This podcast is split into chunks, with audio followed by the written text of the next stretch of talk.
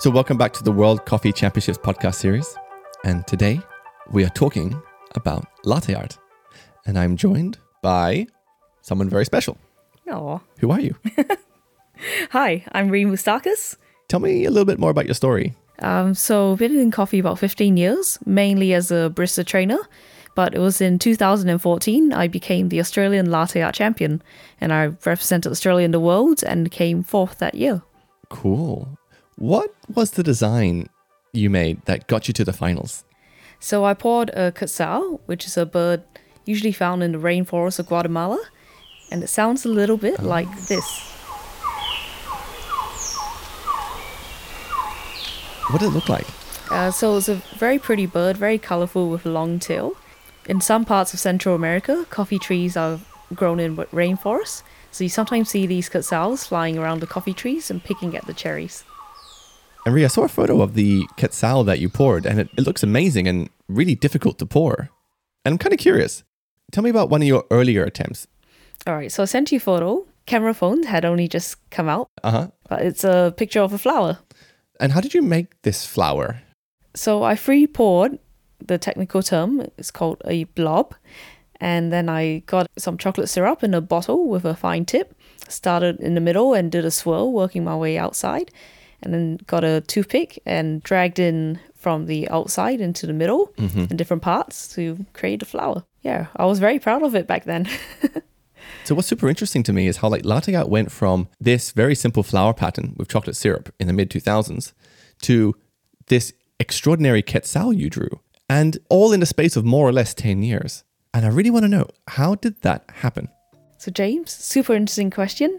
But before we get into it, let's hear a couple words from our sponsors. Okay, so the World Coffee Championship podcast series is supported by Victoria Arduino. Victoria Arduino advances coffee knowledge and innovates across design, technology, and performance to produce machines that nurture coffee professionals' passion for espresso excellence.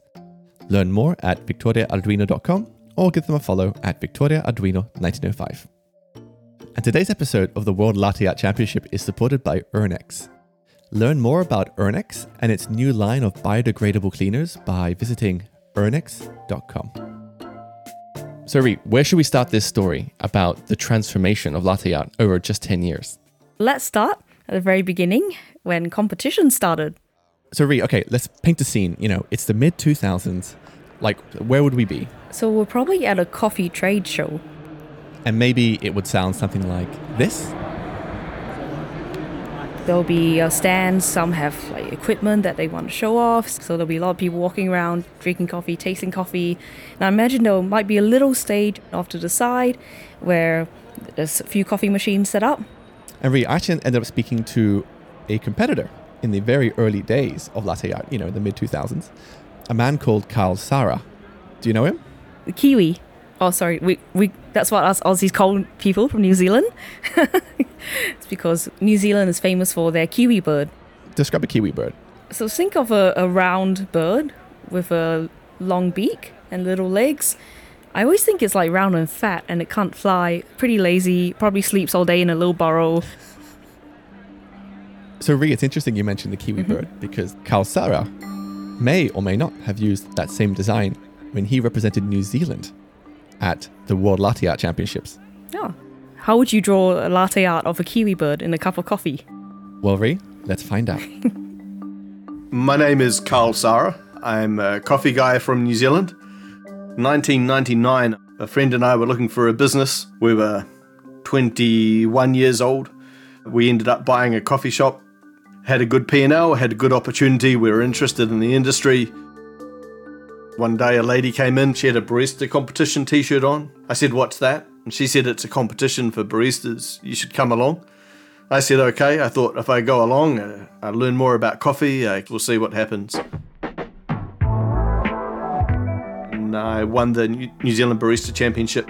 So I, I did WBC 2004, 2005, 2007, 2009. In 2006, I was uh, helping coach the New Zealand Barista Champion at the time. New Zealand didn't actually have a you know qualified entry into the World Latte Art Championships, but also that year the lum- number of competitors was quite low. So I said, "Oh look, I'll uh, I'll represent New Zealand at this event and put my hand up to do it. So and there was a you know a small stage set up and lights. Let me think about how many people were in the audience. I'd say we'd be sitting in the in the 100 150 range. When I got up on stage to do my routine that I had never done before, I hadn't practiced, I hadn't even really thought about what I was going to do. My plan was get up and make some coffees. When I hopped up on stage, the machine still wasn't warmed up properly. So it was still, you know, running cold, heat exchanging machine. It's okay, I can handle this. I had a random coffee. I think we had one or two minutes to dial it in. Um, I started my routine and then I extracted from one group head and then I went to the other group head and it's completely different extraction. I mean, like 10 seconds different. And it turns out that, you know, one was like a 24 gram basket and then the other one was this, you know, tiny, you know, almost like a single basket, maybe, you know, 14 grams. When I start steaming the milk, the heat exchanger hasn't warmed up the boiler, and so I don't have a full head of steam coming out. I've got this random, ginormous steam wand that has these, you know, huge holes on the end of it, and I just I turn it on, I look at my bubbles, and I look out to the audience, and I'm just like, this is this is only going to go one way, and it's you know not going to be a moment of glory for me. I'm making this milk. It's got huge bubbles in it, and I'm like, right, what am I going to do? I know, I'll do a kiwi. I've never poured a kiwi before. I don't know how to pour a kiwi. So then I start, I start pouring, and these sort of chunks of milk are coming out, and I'm like, this, this isn't looking good. So then I, you know, I get my stick in there, and I, I start to, you know, sort of reshape it into something like a kiwi. It's kind of like a, a blob with a little pointy thing and something that represents feet. Yeah, because my pattern was so bad, I had to define it somehow. And so, in lieu of skill, I just used some chocolate sauce to try and, you know, help define the pattern. I mean, nothing scores points for definition than a, than a line around the outside of it, right? New Zealanders, we, we have a lot of sheep and we don't have many people. So, I, I was, of course, you know, really cheered on by the very supportive Australian crowd making sheep noises towards me is always, you know, something that I, I really appreciated. So, Ree, Carl then told me how actually he decided to compete again. And he said that he didn't feel he was a very good latte artist, but he had found the way to get a lot of points. Oh, how do you do that? In 2008, I competed in the Latte Art Championships again as I'd already, you know, so clearly shown the world my dominance in latte art with the Kiwi, I really needed to think of a different approach. And so I decided, in lieu of skill, I'd read the rules. And so I, I read the rules, and, and very clearly in the rules, it was that 50% of the score was allocated to taste. And, you know, with very good grounding, they didn't want a latte art competition to be about people just making terrible coffee but pretty designs. I came onto stage and I'm like, well, if I can't beat them with latte art, I'm just going to make better tasting coffee. And so the scenario of the rules was that you had maybe six minutes to make eight coffees. It was a really tight time frame to get the coffees out. And because baristas wanted to focus on having time to do good pouring, everybody was running single shots. And so I decided that I'd just do double shot extractions into every single one of my coffees. And so everybody made really weak, watery tasting coffees uh, I did much better latte art that year, but I also picked up a whole lot of points in the first couple of rounds by having coffee that just tasted like coffee. nice and strong in a cup. Everybody else had watery coffee. Flavor was 50% of the score. Mine was the only one you could really taste the coffee in strongly in. So I smashed it on the flavor scores. So to me, this was a problem because latte art should really be about the latte art and about the coffee as well. But to be able to manipulate the scores and to be able to manipulate the rules that way, you know, it's not really in the spirit of the event. And so competing in Copenhagen that year really highlighted to me some of the opportunities that exist for us to improve the competition. Yeah, so he he didn't do too bad with his kiwi bird. He still came 14th in the world in 2006. What? So, what? What do you mean not too bad? I mean, were the people who performed worse than him? Uh, there were three countries which performed worse than him. Oh my So- goodness! How did that happen? Uh, and then in Copenhagen 2008, he actually came fourth in the world. But that's what happens when you read the rules and you have a strategy. So he's actually quite smart. Amazing. And not being one of the best latte artists in the world. He, he admits it himself. Yeah, I can totally relate to that. How so? Oh, I came fourth in the world too, just by reading the rules. Oh, really? yes. Yeah. what's, what's that story? um, look, I don't think I'm the best latte artist, but I read the rules, I studied the score sheets, and a bit like Carl Sara, you figure out where you can get the most points. Right. So, so when you competed, how were the rules different from Carl Sara's time? By that time, taste wasn't really a factor in your score, unlike Carl Sara. And also, there's a overtime penalty. So every time you go overtime, you lose points. So that was my first uh, strategy. I thought I'm not going to go overtime. Uh, my second strategy is to get perfect technical scores, because technical is something that you can get perfection in. I did sneaky things like I instead of putting a double shot into that big cup, I did single shots. So that saved me a lot of time because everyone else was were doing double ristrettos or double shots in these big cups. And then when I steamed my big jug of milk, I won't steam it too hot because you know, no one's tasting it, no one's drinking it. So the temperature, you don't need it that hot. so I was figuring out where I could shave off like five seconds here and there. And the more seconds you shave off, it really gives you more time to pour your latte out. What did it taste like? Oh, probably very milky. or like Carl said, very watery, very milky. And not very hot. Wow. So it's so funny. It's like, you know, Carl won by just making great coffees, tasty. which the rules incentivized. Then the rules Yeah. changed. Then you, then you made terrible coffees, but great latte art with the time you saved. yes. And so what, what does that tell us about the competition? Well, obviously we've come a long way since then. Now it's more more realistic, more relatable to a specialty coffee shop. So the competition's evolving. You know, the pendulum is swinging back and forth between you, know, Carl, and you, and you know what it looks like today. Yeah. But paint the picture for me. Like back in 2010, you were making coffees, Yep. and if a cafe was able to make high quality latte art, like what did that say about the cafe? So a lot of people or a lot of customers have the perception that these guys know what they're doing. These guys are very skilled and they make good tasting coffee. Yeah. So I spoke with a barista from Brazil My name is Daniel Acosta Bush. Who got into coffee, you know, around 2009.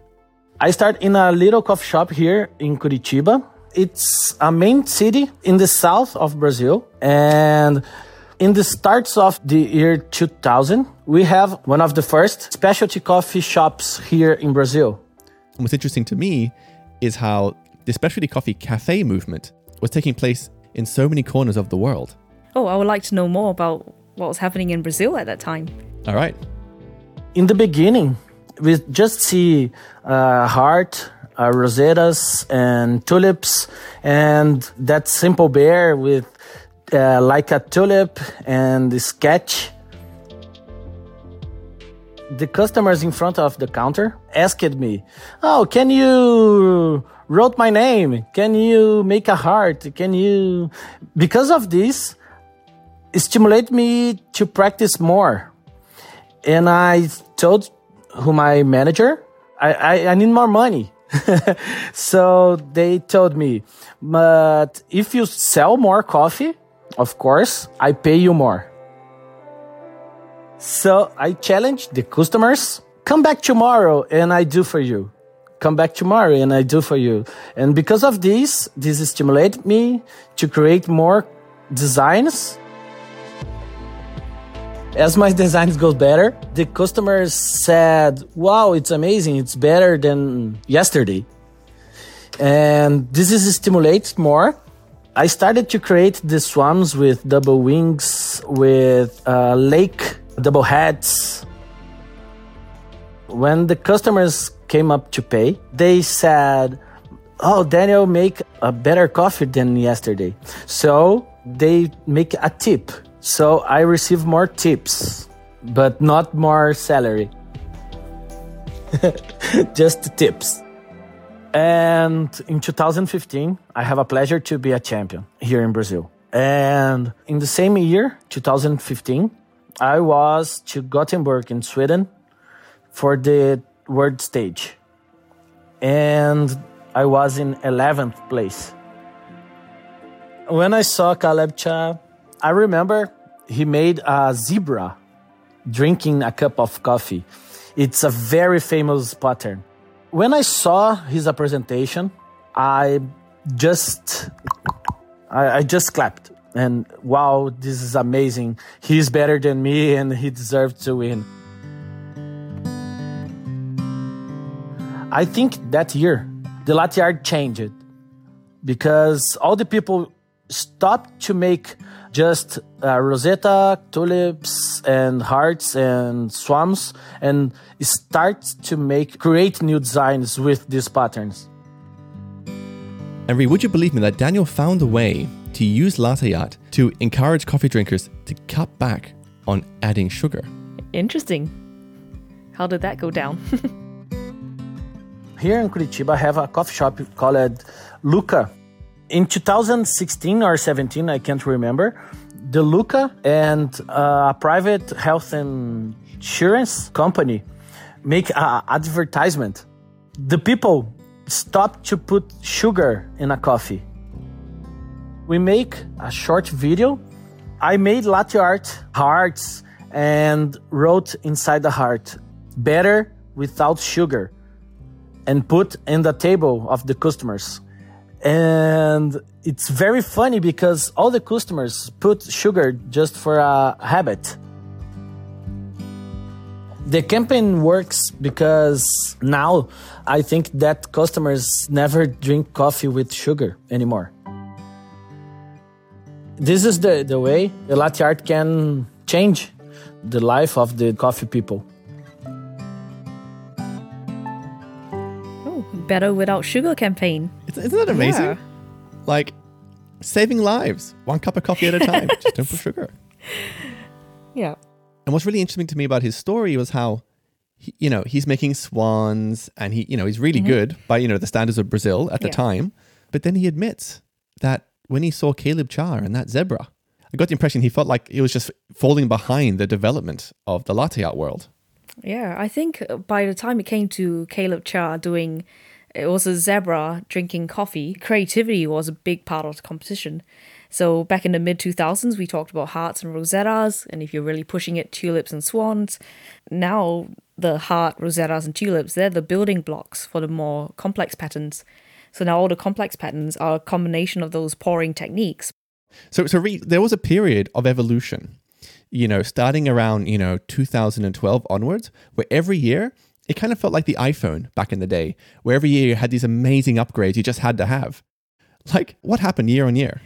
So thinking back, it was in 2012, the world champion from Russia, Victoria Kachitseva, she did an inverted tulip. So she did a tulip and turned the cup around mid pour and did another tulip into that. And back then, that was like, wow, that's amazing. She turned the cup around while she was pouring.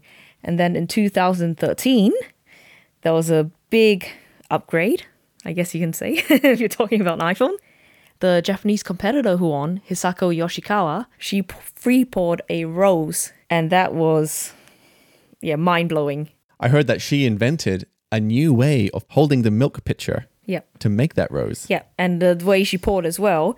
So still on the building blocks of say a heart rosetta tulip, but a more advanced, uh, intricate, technically difficult way of pouring. Yeah. And, and Ree, in your opinion, what's driving this just burst of creativity? I guess yeah. In 2010, we see, you know, Instagram. We see smartphones. Everyone has a smartphone. YouTube as well. You see a lot of latte art tutorials on YouTube, and I think that's how I learned as well. I went on to YouTube, watched a few videos, and then tried it myself. Right. And what happened after that? And after that was creativity became a big component in latte art competitions. So now people wanted to see patterns that they've never seen before. I think the year after we saw a turtle or a pirate ship or a hummingbird. Yeah, in 2016, a South Korean competitor poured the character of Tinkerbell in a cup. Ah, yes. His name is Umpol. So one of the judges I spoke to who judged Umpol in the World Latte Art Championship said when he saw the Tinkerbell, he was blown away because he's never seen it before and he had a huge emotional connection towards it because it reminded him of his daughter. Oh, wow. Well, it's interesting you mention, you know, parent child relationships because that's also a part of Umpol's story when I spoke with him the other day. Oh, I would love to know more about Umpol's personal journey. All right. Oh, and Ree, by the way, this guitar music you're hearing, Umpol made this music. Oh, okay. He's a musician. Yeah, yeah, yeah.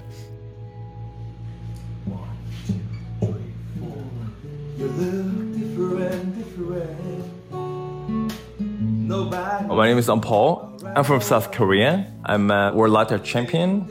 I'm also a trainer and a musician and dancer and a comedian is right. what did I do to before uh, getting into coffee industry, you know? I was a student of a college, you know? Just I study and study and study. And after I was a Navy, I had to go to school again, but I'm concerned about my major. I was a major in automatic engineering, but I really hated mathematics. You are different, different, and you are. I didn't go to schools again, so I, I was uh, looking for a job or something. So one day, I dropped by a small coffee shop, and I met a lot of art on the cappuccino.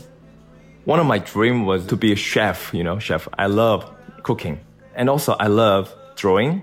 As I sit a cappuccino, I realized that this one, huh, I can cook and I can draw at the same time. Huh, what's that?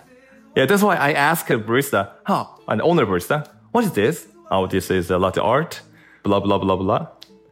Do you want to work with me? Yes. After that, I work as a barista In 2006, I opened my own shop, roaster shop.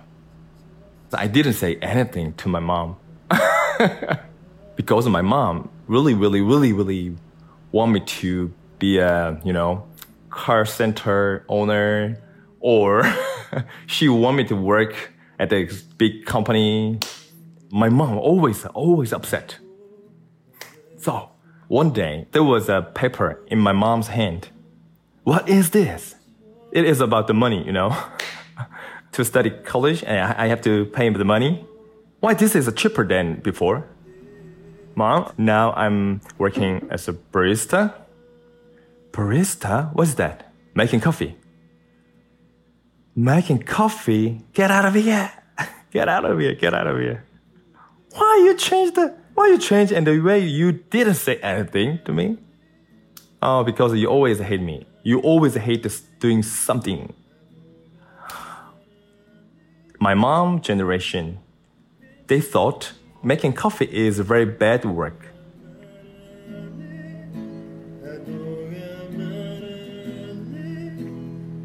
While I open and run my coffee shop, my mom, she never can buy my coffee shop. Hmm.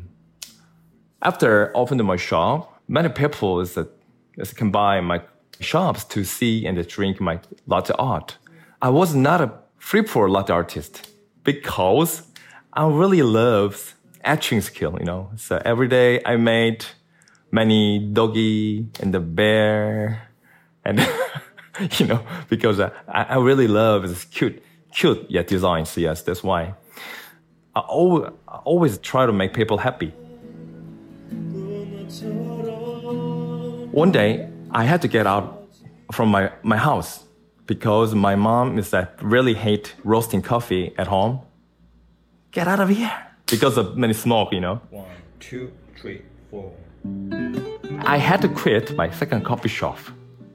And uh, fortunately, first Korean national championship was open 2000 maybe 10. It was my first competition. I didn't know the competition was a national championship.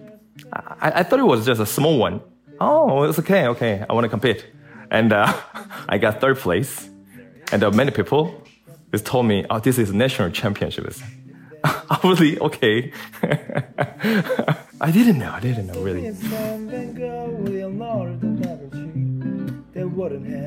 2010, I, I closed my shop. I had to work and so I, I work as a barista, sometimes a manager. Whenever I worked, always three or four months, the owners, hi, you're fire.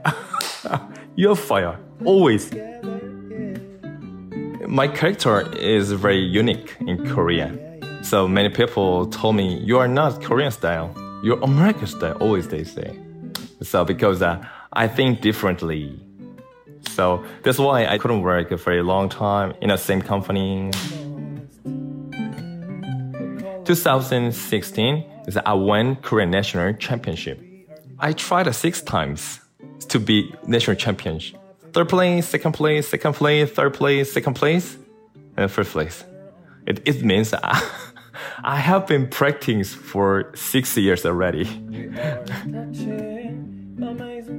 Whenever my friend ask, oh, Paul, why you don't practice?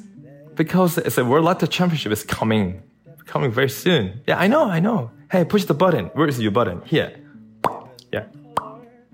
Hello, my name is Paul. I'm really happy to be here. Blah blah blah blah blah. Automatic machine, you know. Hello, I'm Paul. I'm really happy to be here to make my latte art for you judges. Yeah, first of all, I'm gonna make Angel. Next one is Tinkerbell. Last one is a baby's one. The title of my latte art is I Believe I Can Fly. Okay, we can look forward to it. Thank you. Uh, 2016, when I won World Latte Championships, I created and made the Tinkerbell design. Until 2015, there was no design like Tinkerbell, you know. So Tinkerbell was the very first reality design. Tinkerbell is Tinkerbell. Angel is Angel.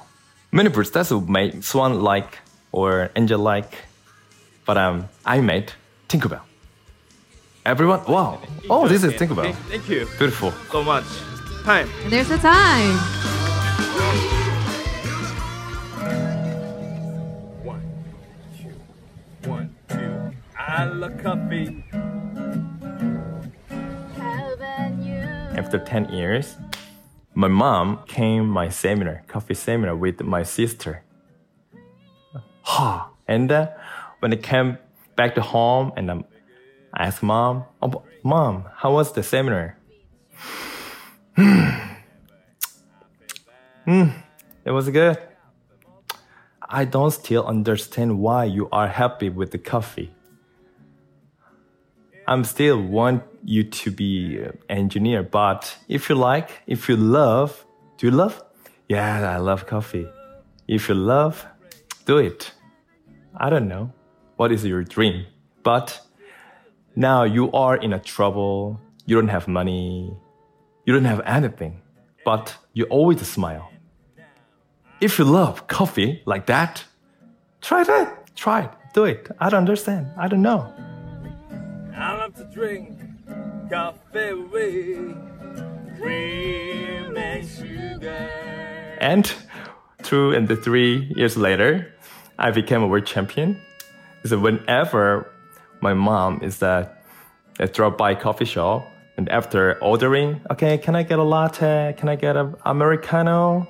She, she didn't come back because she always ask barista, oh hello, maybe do you know Paul? do you know Paul? I don't know. Oh, you are barista. You have to know on Paul. She, he is my son. He's a world champion, you know. she changed a lot. She now she is my big fan, big fan of me. You know, she is a big fan.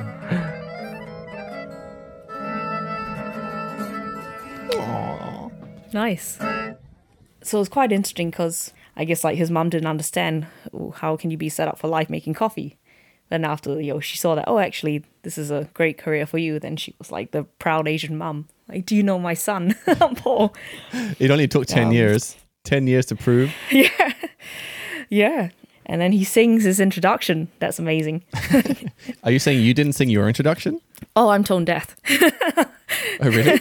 yeah, I'm surprised you even got me to talk. Can you sing Um, I Believe I Can Fly? I believe I can't. No. All right. Anyway, And Ree, I know that after on Paul, there were some even more extraordinary, like technical accomplishments when it came to latte art.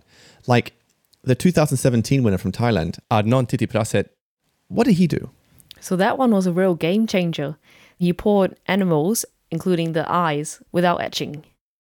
So in the past, to make create eyes like that, you usually had to use an etching tool.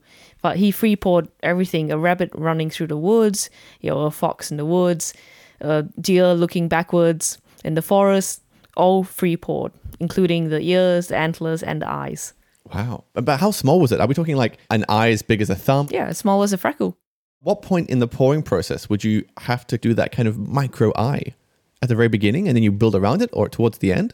It's definitely towards the end when you're getting to the end of your foam and you're using like the thicker part of the foam to draw really clean lines and slowing down your pour, having good control. Wow. And then what happened afterwards, like 2018, 2019? What sort of innovations did we see? Oh, I think 2019 was when anything was possible. So anything you could draw on paper, you could draw in coffee. That we saw the Parthenon, you know, drawn, and back in my day, people said you can't draw straight lines and corners in latte art. It all has to be curves. Wow. And we saw a lot more animals, but a lot more complex, uh, with real clarity and lots of expressions. Wow. Yeah, it really opened a lot of doors when people realized they could master this free pour technique. They could pour almost anything. And that kind of gets me wondering if everything can be replicated on paper onto, you know, some coffee foam. Like what's next? Actually, the thing I get asked a lot by a lot of people is, "Can you do my face?" Mm. So how amazing would that be? Imagine, you know, it's seven o'clock in the morning, you rock up to your local cafe and your barista hands you a cup of coffee with your face made using latte art. yeah, would that be freaky though? Because you have to drink that. drink your face. Now, hang on. So let, let, let's go back to what, what is the future of latte art? So, for example, in my cafe, we are using the Uber milk, which dispenses mm. perfectly textured hot milk, ready to pour, perfect latte art. So that makes it very easy for me to train someone to pour latte art because they skip the step of steaming the perfect milk. Mm-hmm. So Ree, do you have any like philosophical reflections on latte art? Yeah, I guess it's this might sound a bit cliche, but every time you pour a bit of latte art, it's like you're putting a bit of your personal self in that cup of coffee for that customer.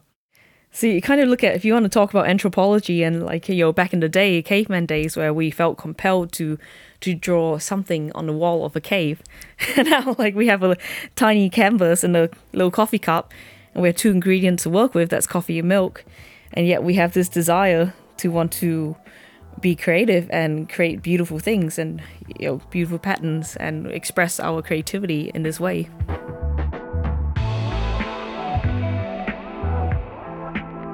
Oh, that sounds like the credits. Shall we roll the credits? Let's do them. So for this episode, we'd like to thank Carl Sara Daniel Acosta Bush, and Umpol.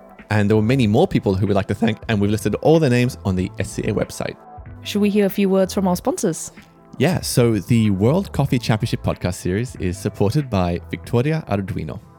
Victoria Arduino advances coffee knowledge and innovates across design, technology, and performance to produce machines that nurture coffee professionals' passion for espresso excellence.